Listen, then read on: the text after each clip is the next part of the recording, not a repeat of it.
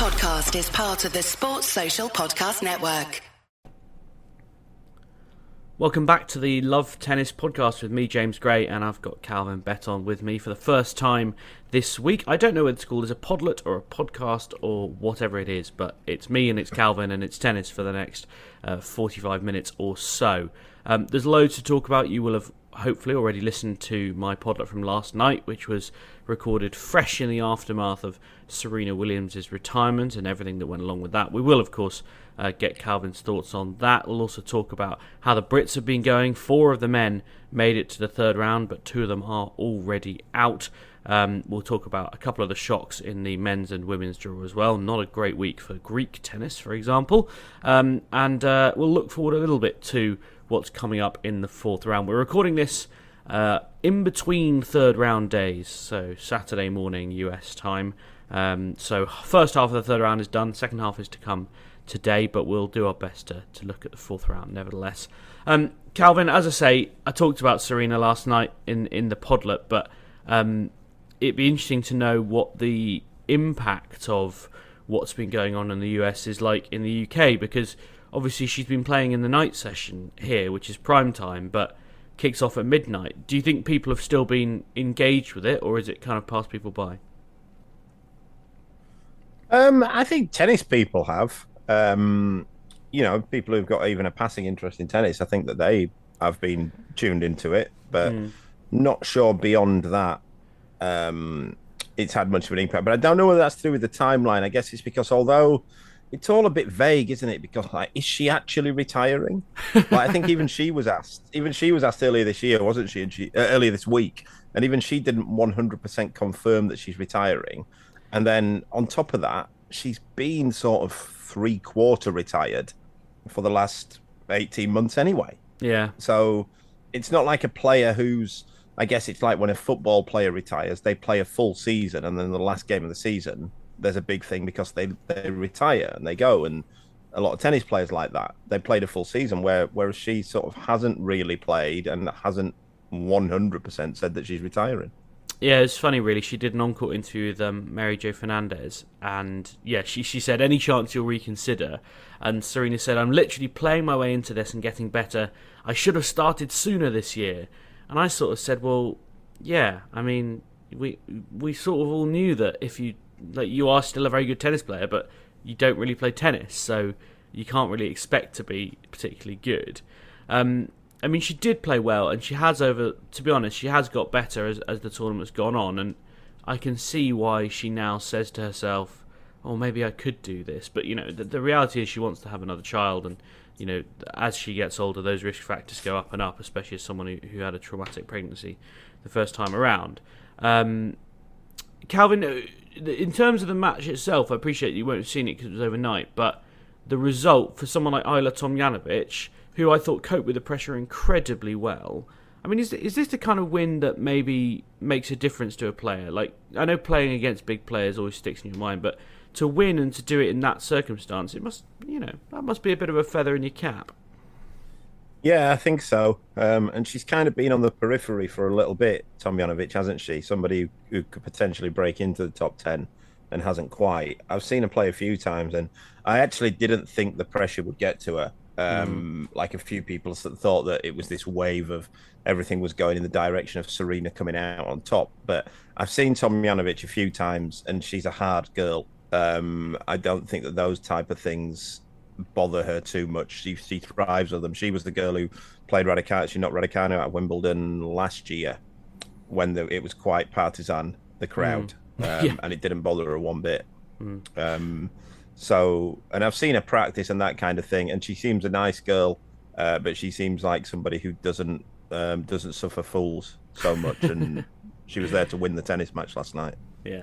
Um, it was funny what she said afterwards as well because you know Serena did an on-court interview and that was long and emotional and understandably so, and Tomljanovic sat there. But then she she actually did an interview which I was almost surprised at, and she said, "Look, Serena's my hero too. and there was no pressure on me. I just turned up and thought she'd beat me." Which I don't know if I've ever. I don't know if I've ever heard a player actually say that that they like they turned up thinking they would lose, but you know it was admirable that she came out and did what she did, and also to be fair that that she uh, that she said what she said because that that was uh, impressive. Um, yes, as you say, Calvin, we, we think that's the end of Serena Williams, but she doesn't know and we don't know. And I, I, I sort of have this vision of her trying to come back, you know, after she's had a second child, you know, in maybe two or three years' time. I mean, that that really would be. Yeah. At, at what, 43 she'd be by then. It's it's quite hard to see, isn't it?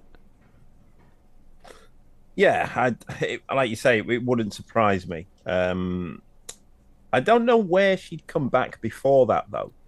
Like it's hard to see her just not playing a tournament and then rolling up at Wimbledon or US Open next year. I don't think she cares. She's not, she hasn't cared for any of the other tournaments for quite some time, to be she, honest. She said in uh, she said in press. She did say, "I always, I did always love Australia, though." Uh, sort of semi tongue in cheek, but I mean, who knows? Like, it, it, it's this kind of thing where it's almost more fashionable these days to retire and come back and then retire because you know it's the kind of it's the the comeback is almost greater than the the original arrival. It, I don't really I don't like it. I think it's confusing and I think it's unreasonable, but it certainly seems like it's it's a very boxer thing to do, isn't it? Like Floyd Mayweather.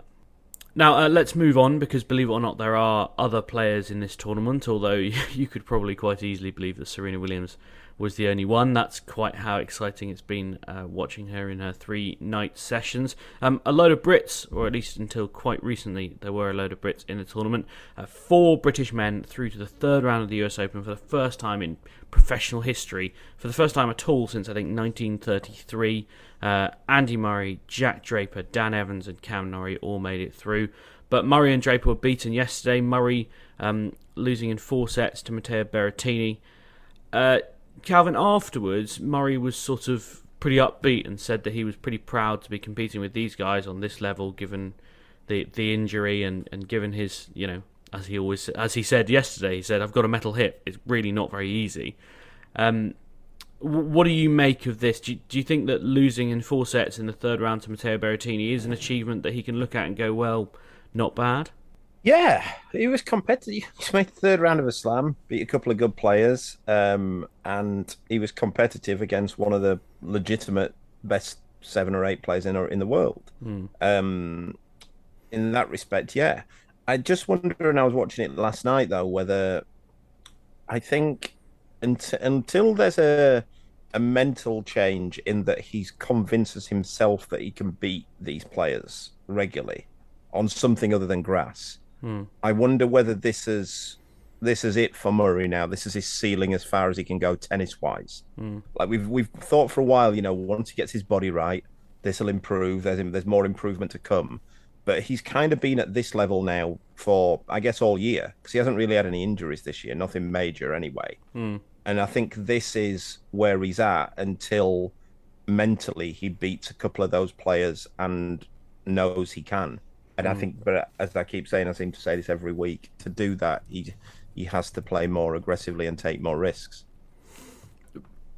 What did you make of his tactical approach to, to taking on Berrettini? Um, it's not tactics that are the problem. We always, I mean, I always say it's not. I always say we have this saying in coaching that, that there's a difference between tactics and strategy. Right. And strategy is strategy is how you play in general, what your type of, what your style of game is, and what you do. Whereas tactics are what you do specifically for the opponent. Um, if if if you've noticed some weakness and that kind of thing. Tactics, he's always great.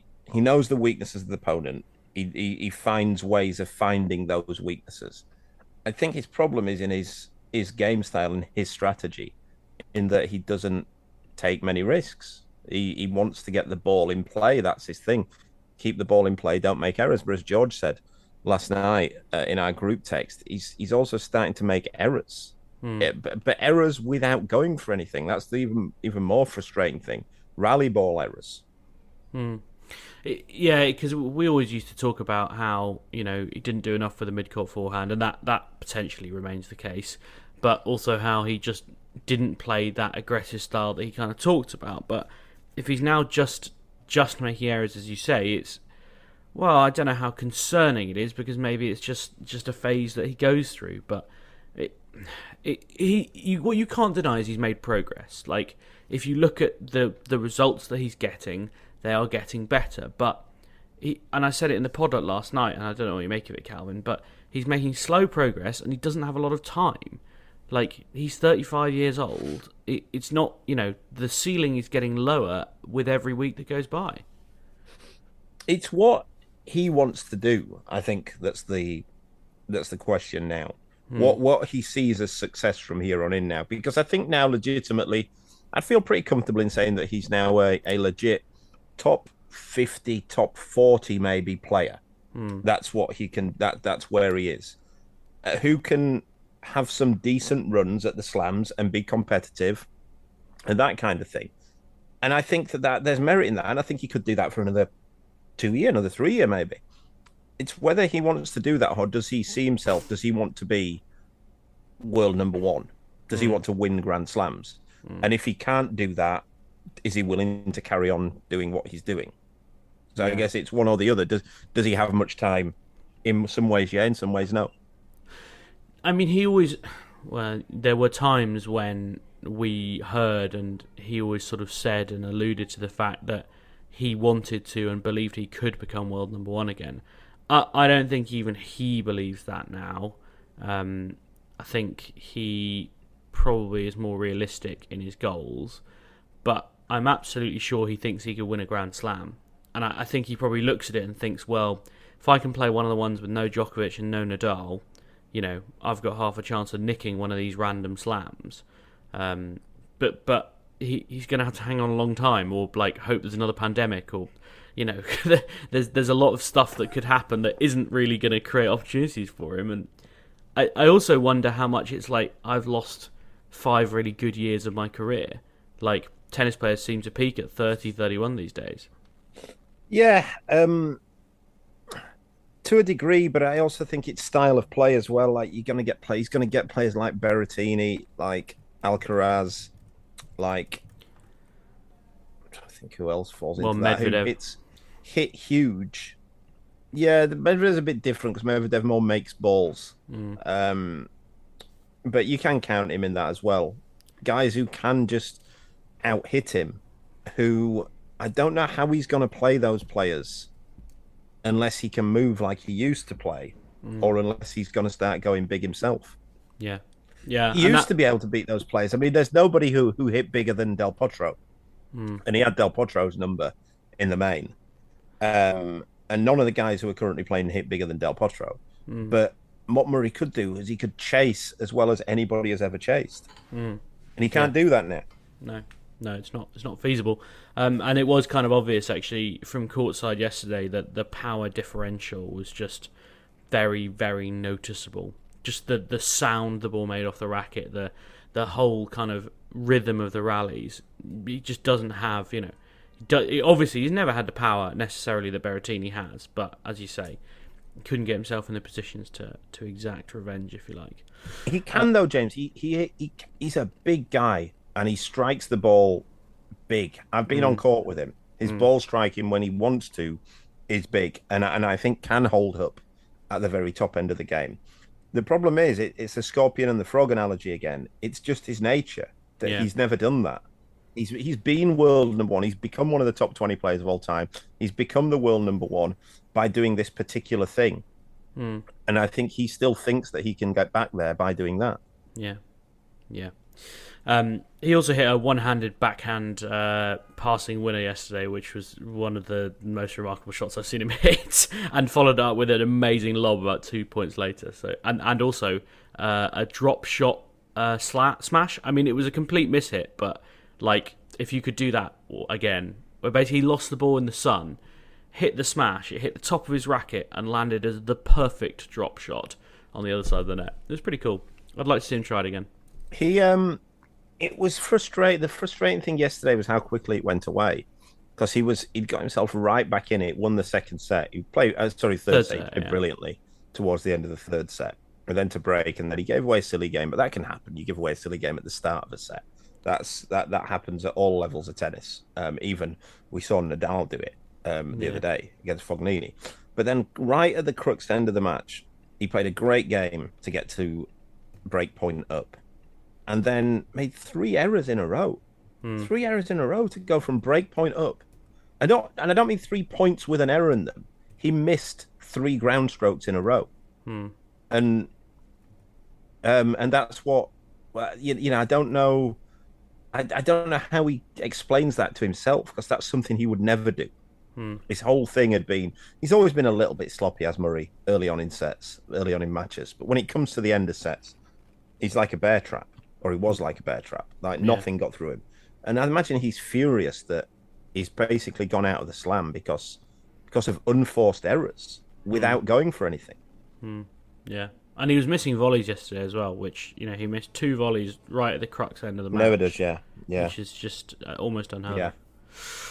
Um, well, we shall see. Uh, he'll be back playing Davis Cup in Glasgow in a couple of weeks' time, and then he's going to play Laver Cup in London. So we'll get to see a bit more of him. And he says he's looking forward to playing in a team environment because that'll help pick him up from, from as you say, what's been an extremely disappointing uh, result to Berrettini. Uh, Jack Draper, speaking of very I think disappointing, I think Sorry, he's right there. I th- so, sorry, James. I think he's right there. I think those that's a great sort of scheduling place for him to be now. Davis Cup, where I imagine he'll win, um, and he's also got he's also going to have in those two situations. He have somebody on court with him who he's not just going to abuse.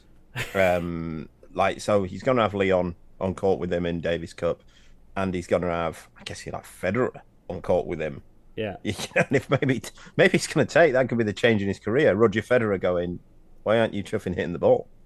and then, you know, if he's if he's then not going to listen to him, then you got to think maybe that's that's not working out. Roger Federer, the man who retired Andy Murray from the bench, maybe.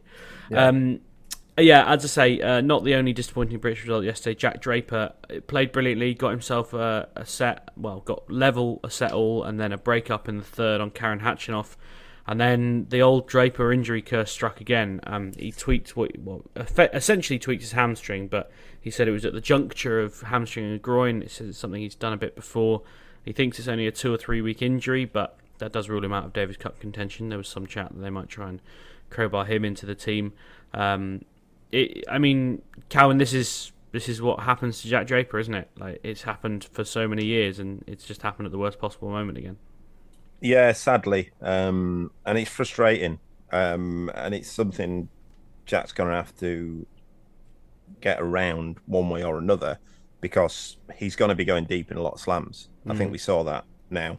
Yeah, We saw that this week, and I think we've seen it all year. To be fair, that there's there's no there's nothing else that's going to prevent him doing that, other than getting his body sorted. And I do think he can do that. You know, that it's not these are not major injuries. That when you look at when you look at some some athletes, some place, you know, it's not Del Potro, is it? Where just getting three or four major injuries. Um, it then niggles, but he gets a lot of niggles yeah, gets a lot of these two, three week injuries. Um, that you're gonna think he's gonna have to have chats with his physio or get a different physio or a different fitness trainer. Or I'm not suggesting that. That's probably come come out wrong there. um, but um, somebody is gonna have to sort Jack's body out, yeah. and I don't think it's you know. I expect they will. I expect somebody will. When you know when you've got a player who is getting lots of injuries, are that is it a case of you know this is unlucky and and or do you have to be proactive about it presumably and say I need to be stronger or need to be more flexible, you know, so that my my load is shared a bit more. I don't think it's a work issue with Jack. He's in phenomenal shape and he works as hard as anybody as of as I see around the NTC when he's training and that kind of thing. I don't think for a second that it's because he's not in shape. It may be that he has to do something different rather than something more. I'd say. It's interesting. Um, well, we'll see how that goes. I was really impressed by how like level-headed he was about the whole thing. I'd have been absolutely like just distraught if I were him, but he um he's obviously been through this before and he's been down this road before, so he he knows how to deal with it. Um, we didn't have so much success in the uh, women's side from a British perspective. Emma Raducanu beaten in the first round by Alizé Cornet. Calvin, a few days have passed now. Um, and Emma Raducanu is kind of old news at the US Open, but you and I haven't spoken about it. Um, I mean, Alizé Cornet, I, th- I think I said it. I don't know if you agreed, but was pretty much the worst draw Raducanu could have got of all the unseeded women. I thought that was pretty much as bad as it gets. Uh, yeah, I, with some others, I think, as I said last week on the pod, I think it's that apart from maybe three or four of the women at the top and three or four of the women at the bottom of the top 100, I think that any any of the other players in the top 100 are 50-50 against each other. Mm. And so, yeah, Cornet's a, a good player and she's had a good year in the slams. Um, but I think there's a few more that you could go for different reasons. They're just they're just good players. And, and Emma, to be fair, she was seeded. What was she seeded? Eleven. Yeah. Yes. Yeah. She's she's not the eleventh best tennis player in the world at the minute. Yeah. So you know, if you would say that realistically, what is she? She's probably fifty-ish. Hmm. Um, and then you'd say he's Cornet about the same. You'd say hmm. maybe so 50-50 match.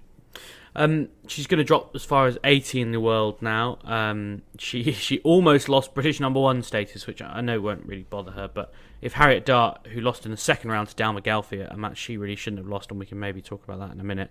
Um, she she's now down there, and it's going to change her schedule completely.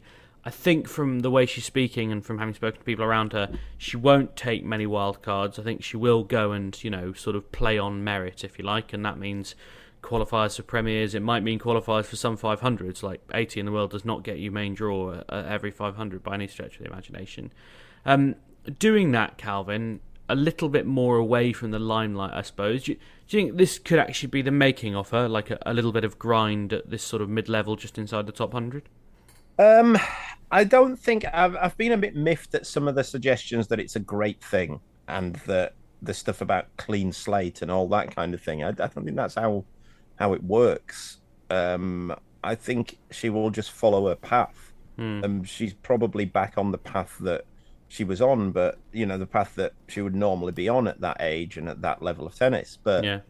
I don't think it's. I don't see. I can't understand the idea that it's a good thing. That uh, I, I, I don't really get that. I'd rather be seeded eleventh at tournaments than ranked yeah. 80 in the world, if I'm honest. And if only because it does keep you away from Swiatek in the first round. Yeah. And, um, you know, I guess the women's top 10's a bit all over the shop at the minute. So. Um, but I suppose it's like it's what you've said before about when you're ranked there, it's very hard to get rhythm because you often do win one, lose one, lose one, lose yeah. one, win one, yeah. lose one.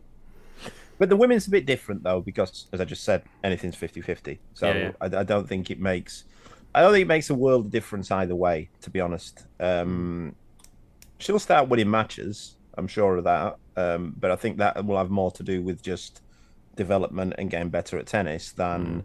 than with because she's had the pressure. I don't know who this pressure is from. That's the thing. Like because all due respect, there isn't a great, there isn't a huge deal of interest from of te- women's tennis in Britain at mm. the minute. It's not it's not something that everybody's ploughing into watching. She hasn't been she won't have been on the back page of a paper since in about eleven months and two weeks. um, so you know it's it's tucked away in there. If you watch the if you watch the early rounds of the tournaments when she's generally been playing, the stadiums are not really full. Yeah. Um, so I don't really know where this this. I think there's been this sort of mythical pressure that that's been on her. I don't know. Maybe there's some commercial pressure. About maybe the uh, you know her partnerships. Maybe they're putting a bit of pressure on saying you got to start winning. But I don't think they would. I think um, most people, for most people in all walks of life, pressure is like uh, an internalized thing, right? Like I often feel very under pressure in my job, but the reality is that not many people are actually putting that pressure on me. I'm mostly putting that pressure on myself. Yeah. And yeah. high high performers, I think, do that a lot. And so, to an extent, I think it's Emma putting pressure on herself. I think it's also that, you know, she talks to the press a fair bit, certainly more than like a lot of other major sports stars in other sports. Uh, she talks to the press quite a lot. You know, myself and one other journalist sat down with her and chatted for 10 minutes before the tournament. You know, that doesn't happen to everyone. And I think when you get asked questions about is there pressure or how do you cope with the pressure, I think that creates the pressure because you're like, oh, I am under pressure, am I? I didn't realize. And so I do think there's an element of, and I don't want to say the media creates pressure, but I do think that that that can start to feel a bit odd. And I think she acknowledges, and having spoken to her about it, I think she acknowledges that this US Open was kind of a freak result and it has jumped her into a development stage that she isn't at. You know, as you say, she probably is about 50 in the world with her level, and she's all of a sudden being expected, and kind of the public think, oh, Emma Raducanu, US Open champion, so she should win some more tournaments. And, you know, players at 50 in the world don't win tournaments very often. No, and I, I, I agree. I, I do think she will put pressure on herself because all elite performers tend to.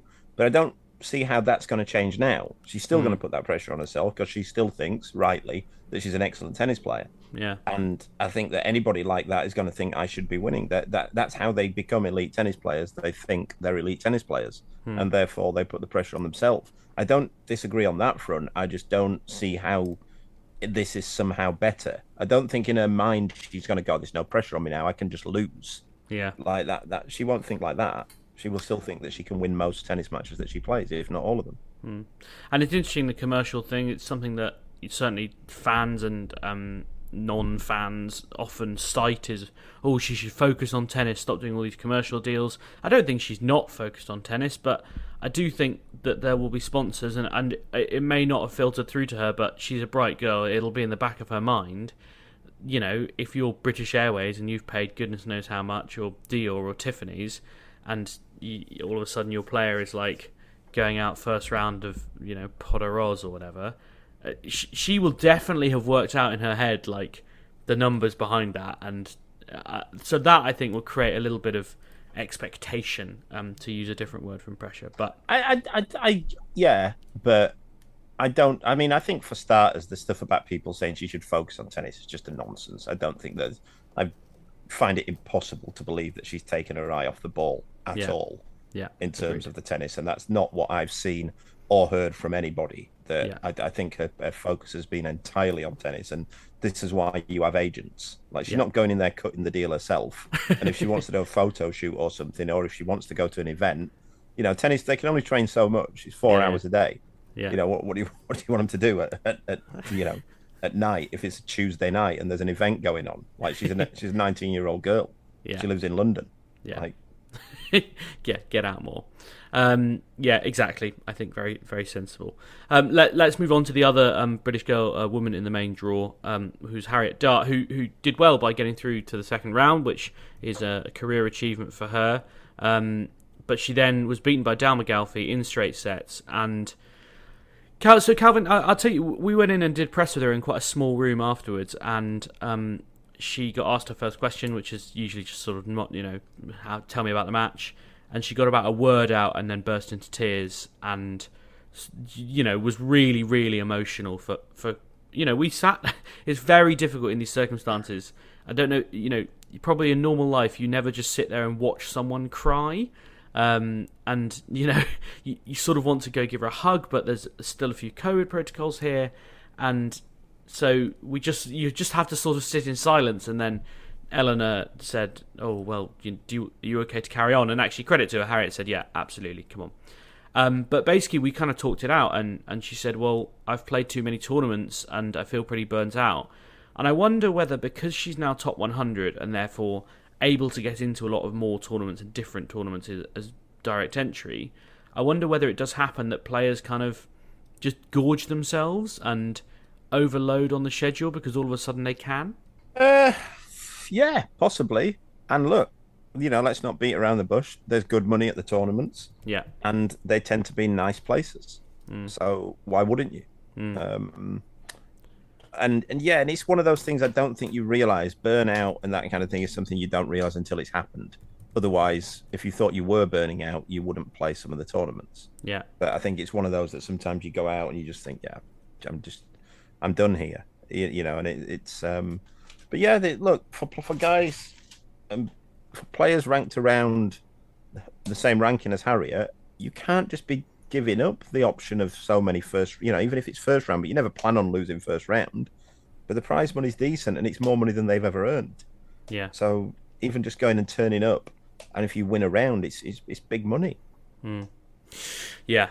Um, in terms of Harriet Dart, I mean, um, she as I say, she's in the top 100 now. Is is this kind of is this where where you think she'll settle out 80 odd in the world, or is there, is there an opportunity to maybe go a bit higher and make top 50 or top 40? I'm a bit begrudged to say it because I didn't think she'd make that high. So it kind of the Cam, you the know, Cam Norrie impact. yeah, I'm I'm not, you know, none of us are really experts in, you know, that we can comment on that because we all thought that she wouldn't get that far. So there's no point in us going, she can't go any higher. Yeah. So, um, and again, you know, I keep saying it, and I, I, I don't mean to sound this derogatory. It's women's tennis. Like, would you predict anything? Yeah. You, Yeah. you Agreed. know, would you, if, if 12 months ago or 11 months and, and one, 11 months and three weeks ago, I would have told you that Harriet Dart had one match to become British number one, you'd, you'd think I was crazy. Yeah, yeah, precisely. Um, we've only got a few minutes left, so let's just rattle through a couple of things. Uh, shocks from the week. Uh, well, uh, I suspect the the women's top ten getting decimated is what we kind of expect at slams these days. So maybe the one is Stefanos Tsitsipas um, losing to Daniel Galan uh, in the first round. I mean, he said he put a lot of pressure on himself, and we'll talk about pressure again. But he said Djokovic and Zverev not being there meant he realised he had a really good opportunity to try and become world number one by the end of the year, and that got to him. I mean, if Stefan Tsitsipas wants to be world number one, he's going to have to deal with that, isn't he? He's going to have to deal with it. He's going to have to deal with it against better players than Dominic Galan. Um, Daniel Galan. That was it. Galan he lost to. Yeah, yeah. Daniel but his Galan, name sorry. is Daniel. There is a Dominic Galan. Um, right. Okay. yeah. Um, it's yeah. I mean, I, I, I'm not buying that from Tsitsipas. I know something. He's going to have to sort his sort his career out pretty soon, or he's going to taper off. Yeah. because he, he's yeah he's he's a top ten player and he's he's a very very good player. He should be approaching being being dominant in slams now, Yeah. um, and it looks like he's further away from that than he was eighteen months ago. Yeah, it, was such a weird match as well. We were watching, I think it was during a Serena match, so we were elsewhere, and someone just showed me their phone and he was 6 love, 4 love down. So it wasn't just like, you know, he got shocked in a five setter by this guy. Like, he didn't turn up for, you know, a, an extended period of time. It's really, really strange. I think as well in terms of it, it, this this goes for Tsitsipas, but also for a few more players who we've discussed today. Another player in particular. Um, there's I would say that at right now, and I was thinking this. I was flying back from Spain yesterday, and I was thinking this then that I think that not has not have tennis parents been so dominant in the game since the early to mid 90s as they are now. There's a lot more of them around, and and they seem to have, you know, we kind of. They're not as aggressive as they. Don't get me wrong. The early to mid '90s was was bordering on criminal what they were doing, but in terms of the tennis, there's a lot more of them in the box around the practice courts than what there has been since I've seen since the mid 1990s. Yeah. And and is that a good thing or a bad thing? Uh, a bad thing, in a word, because we haven't got long left. That's fair enough. Um, a few other shocks. Uh, Badosa, Kontaveit, Sakkari all went out uh, in round two. Uh, incredibly, they are all top four seeds. I mean, uh, there are much better players in the women's game than those three, with the greatest respect. Uh, It, George has written here, is this the weakest top four in women's tennis history? I mean, uh, it, it's hard to think that it not be. I mean, it it seems harsh, but Yeah, yeah, I'd say so. I mean, they, they don't they don't perform consistently, which It's I had a, a- one for the listeners to, to think about as well. I, in terms of the women's tennis, where I was with some of the coaches, I've been at Nadal's academy this week at a challenger, and I was talking with another coach there, and I, I voiced, I don't think women's tennis is in a great spot at the minute. Um, from from what we thought it would be a year ago, and and there was a picture, a big picture of Steffi Graf on the court, and I made the point that I think that if you if you could get a time machine and bring in the 1994 version of Steffi Graf, so that is 28 years ago, mm-hmm. I think she'd still be world number one. And I think that, that that's how bad women's tennis has gone. If you brought in Pete Sampras from the same year, as, as great as Pistol Pete was, he, he wouldn't make the top 100. right Just because the, game same has ra- evolved. Yeah, with the same racket. I'm talking about. I'm not talking about the game. I, I may have been harsh on Pete though. He's six foot one, a great athlete, and a best serve in the world ever. So, um, but but you know, not def. I don't think he'd be world number one. Steffi, if you'd have brought that version in, she hits the ball harder than as hard as anybody now. She was a better player than anybody. I think that's that's weird to say to me that that the women's game is is now no further on than it was 25 years ago in terms of at the very very elite. Um, let's briefly talk about the kind of title chances in the men's, um, because we've actually not talked about the men's very much, weirdly. Um, Rafa Nadal specifically has dropped a set in both of his matches so far. Played a pretty awful match against Fabio Fognini that was just unforced error central. Hit himself in the face of the racket, which I think is the most bizarre tennis injury I've ever seen. I mean, is this just what Nadal does? He warms into tournaments, or what? Uh, I don't know if he does. I mean, he definitely doesn't warm into the French, where he normally like cruises through the first three rounds, losing about seven games total, doesn't he? Yeah. Um, I think he'll be at the back end of it. I've no doubt about that. I still think Medvedev will win it. Um, they might not win tonight. Do you think that's possible that he might he might be in a, a spot of bother? I mean, tomorrow night, in fact. Um, oh, any because... anytime you play somebody who you lost to last time you played, mm. then he's playing Kyrgios, incidentally. yeah. Then anytime you're in that situation, especially if it's recent weeks that you lost to someone like within the last month, then you're not definitely winning the match. Mm for sure. I think he will win, but I think he's going. I think he's in for a battle. Yeah, and it'll be an entertaining one. Uh, we hope. Uh, that's all we've got time for today. Uh, sorry for not being longer. We'll hopefully get Calvin back, and maybe even some George if he can squeeze us into his busy schedule of drinking um, in at some point in the next couple of days. Uh, as always, leave us a rating and a review wherever you get your podcast. That'd be great. And then uh, keep coming back. I'll keep trying to do more podlets. I've only got so many hours in the day, and um, tennis finishing at half one in the morning doesn't help anyone. Sports Social Podcast Network.